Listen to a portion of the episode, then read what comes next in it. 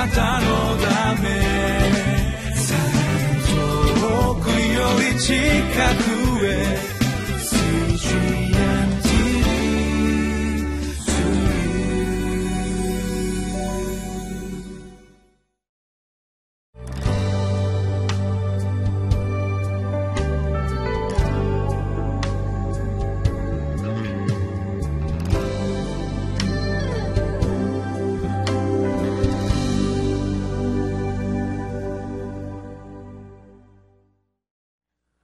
皆さんこんにちは。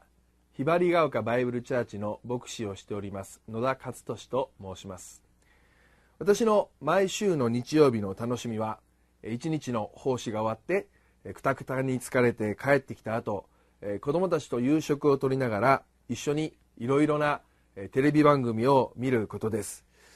私のうちは子供が多くまだ子供が小さい子供もおりますのでえー、よく僕先生が見ておられるような大河ドラマを見ることはなかなかできません。でもたわいもないバラエティ番組を見て、えー、笑っているとそれだけで良い気分転換になりますしまた最近のバラエティ番組ではいろいろとこう役に立つ情報を与えてくれるものがあるんですね、えー、この間こういうのをやっていました。日にちが経って乾いてしまった食パンをもう一度復活させる。しっとりとさせる方法。それは実に簡単で新鮮な食パンの袋の中に乾いたパンを入れておくだけでしばらくするとこの水分が回復してしっとりとしてくるというものでありました。え今日皆さんとお読みしますこのめ言葉の箇所にも乾いたパンの話が出てきます。乾いたパンも美味しくもないし食感も良くないのですがそれでもなぜかそれを食べて幸せでいられるというお話であります。今日は皆さんと一緒に信玄17章1節から12節を読みながら愛で罪を負うなら家庭も友情も守られますというテーマでお話をしていきたいと思います。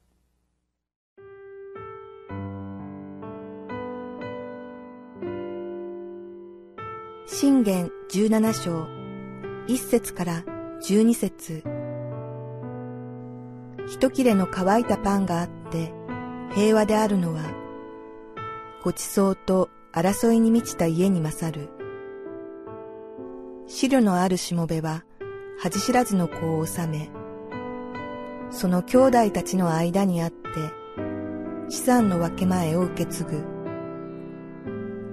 銀にはるつぼ金には炉人の心を試すのは主。悪を行う者は邪悪な唇に聞き入り、偽り者は人を傷つける舌に耳を傾ける。貧しい者をあざける者は自分の作り主をそしる。人の災害を喜ぶ者は罰を免れない。孫たちは老人の冠。子らの光栄は彼らの父である。優れた言葉は知れ者にふさわしくない。偽りの唇は高貴な人にはなおさらふさわしくない。賄賂はその送り主の目には宝石。その向かうところ、どこに置いてもうまくいく。背きの罪を負う者は愛を追い求める者。同じことを繰り返して言う者は親しい友を離れさせる。悟りのある者を一度責めることは、愚かな者を百度鞭打つよりも効き目がある。ただ逆らうことだけを求める悪人には、残忍な死者が送られる。愚かさにふけっている愚かなものに会うよりは、こう奪われた恵まに会う方がましだ。ただいまお読みしました信玄17章の中で、今日は特に1節と9節に注目をしていきたいと思います。1節に、こうあります。一切れの乾いたパンがあって平和であるのはごちそうと争いに満ちた家に勝る。え有名な箇所でありますけれどもとても味わい深い内容だと思います。これは、えー、しばらく前にお読みしました15章17節の野菜を食べて愛し合うのは肥えた牛を食べて憎しみ合うのにも勝るという御言葉のこの言い換えといいますか別のバージョンのような内容だということができると思います。何か目を閉じると情景が浮かんできそうな貧しい家庭であるけれどもそこには愛が満ち溢れて心が一つになっているそのような雰囲気を伝えてくれるのであります。先日関西である会社の社長が巨額の税金逃れの不正が発覚して逮捕されたというニュースが流れました。私はそのテレビのニュースを見てびっくりいたしました。実は私が出会ったことのある人物だったのであります。大学生の頃リーダーとして教会でユースの働きを担当しておりました。そこに一人の中学生の未信者の男の子がやってきたのであります。教会に来るようになりました。大変心がすさんだ子でありまして教会の中でいろいろな問題を起こしてくれてそれは私も手をかけられたのでありますがでもその子は本当に愛に植え替いた子でありました。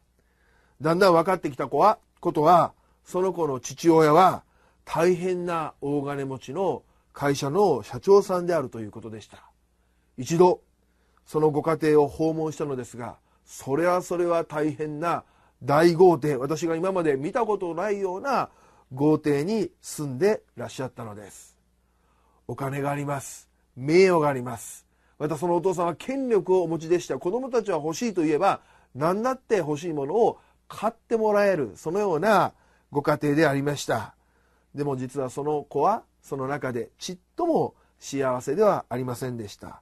なぜならその家庭にはいつも争いと暴力が満ちていたからであります。その後その子は残念ながら教会から離れていきましたが今頃どうしているのだろうなと思わず思ってしまうのであります。一方で私自身の家庭を振り返りました時に大金持ちどころかどちらかというと貧しいような家庭でありました。もちろん特別な貧困家庭というわけではありませんが子供が多かったこともあり決して贅沢な生活をすることはできませんでした。子供時代のことでよく覚えていることは友達が私の家に遊びに来た時にいつも、バカにされるということでした。何と言われたかというと「お前の家何もないな」って言われるんですね。関西弁ですけどね。要するに友達が持っているような超合金だとかなんとかゲームだというものがほとんどない。そのような家庭であったので友達はしばらくいると退屈してしまって「お前の家何も遊ぶもんがないな」とですねこう言われたものでありますが。でも私自身はと言いますとそのような家庭でありましたが決して不幸ではありません。いやそれどころかとても幸せな家庭生活を送ったと思っております。裕福ではありませんでした。でもその家庭の中には愛が満ちておりまた両親は仲良くまた兄弟同士も仲良く過ごすことができたからであります。先ほど読みしました。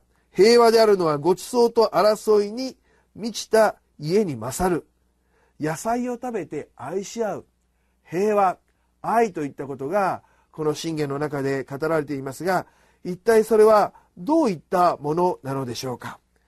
先ほど読んだ17章の9節の中に大切なそのヒントが隠されています。17章の9節。背きの罪を覆う者は愛を追い求める者。この箇所も似た箇所がもうすでに信玄の中に出てきてあります。10章の12節。愛はすべての背きの罪を負う。愛はすべての背きの罪を負う。背きの罪を負う者は愛を追い求める者。まあ同じ内容を順番を変えて言っているわけであります。また17章9節の後半には同じことを繰り返して言う者は親しい友を離れさせるとも書かれています。同じことを繰り返して言うというその言葉の意味を調べますと告げ口を言って回ること。あるいは何かくどくどと否定的なことを言って相手を非難すること。そのような意味が込められている言葉であります。ここから私たちが教えられること背きの罪を負うということは相手を許すこと。相手に非があっても受け入れてあげること。責めないこと。忍耐をしてあげることであります。今日私たちはこの箇所を読みながら私たちの周りの家庭やまた人間関係の中に教会での兄弟姉妹との関係の中にこのような愛が注がれていくということを祈りたいと思います。今年の夏は私にとって忘れられないひとときになりました。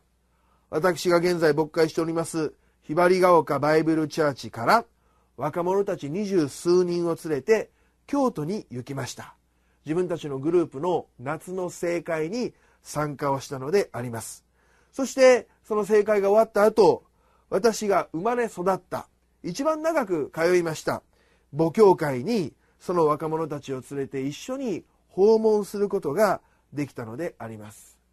私は23歳までその教会に通っていました。23歳までというのは実はその年に教会が2つに大きく分裂してしまったのであります。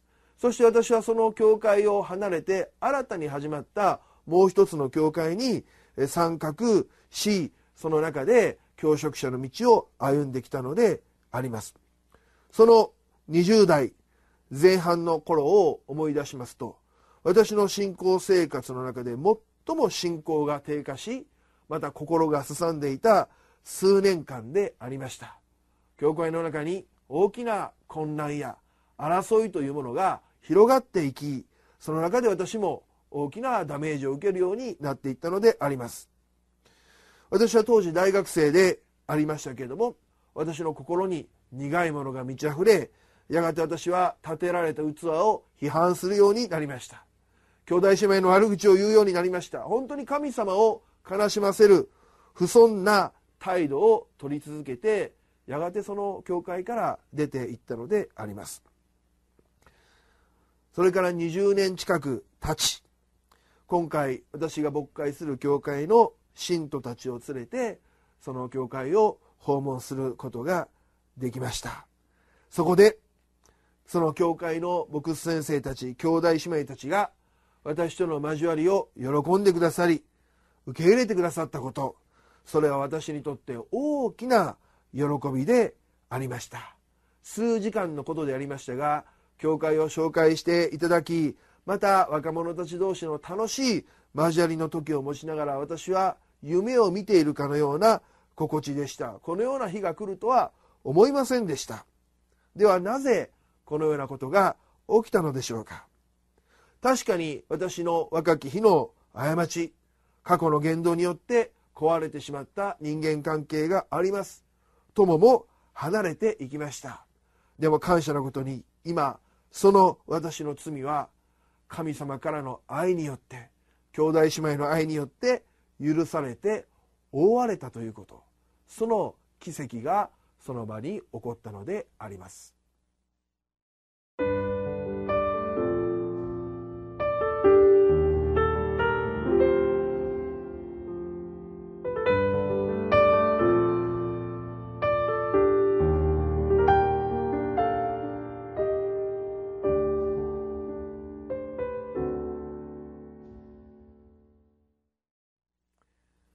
メッセージの終わりに皆様と一緒に考えたいこと。それは今私たちの家族や人間関係の中心にこの信玄の中で描かれているような罪を覆い隠す許しの愛はあるだろうかということであります。神様が喜ばれる家庭を築くのに必要なのはお金ではありません。また立派な住宅でもありません。受験勉強で子どもたちが良い学校に入ることでもありません。そうではなくて家族の一人一人がお互いを許し合い受け入れ合っていくその愛こそが大切なのであります。私たちの周りの人との人間関係はどうでしょうか？楽しい時だけ調子よく付き合うのが本物の友情ではありません。時にはお互い同士腹立たしく思うこともあるでしょう。でも忍耐しお互いの欠点を見つめて何か他の人に言い回るようなことではなくてその咎を覆い隠しながら相手がその弱点や欠点を乗り越えることができるように助けていくことサポートしていくこと。それが私たちが今最も必要としている許しの愛。許しの愛。神様が示してくださった。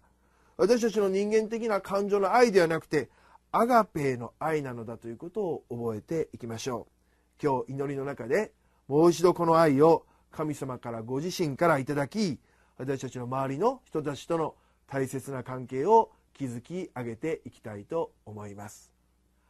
愛するイエス様ありがとうございます。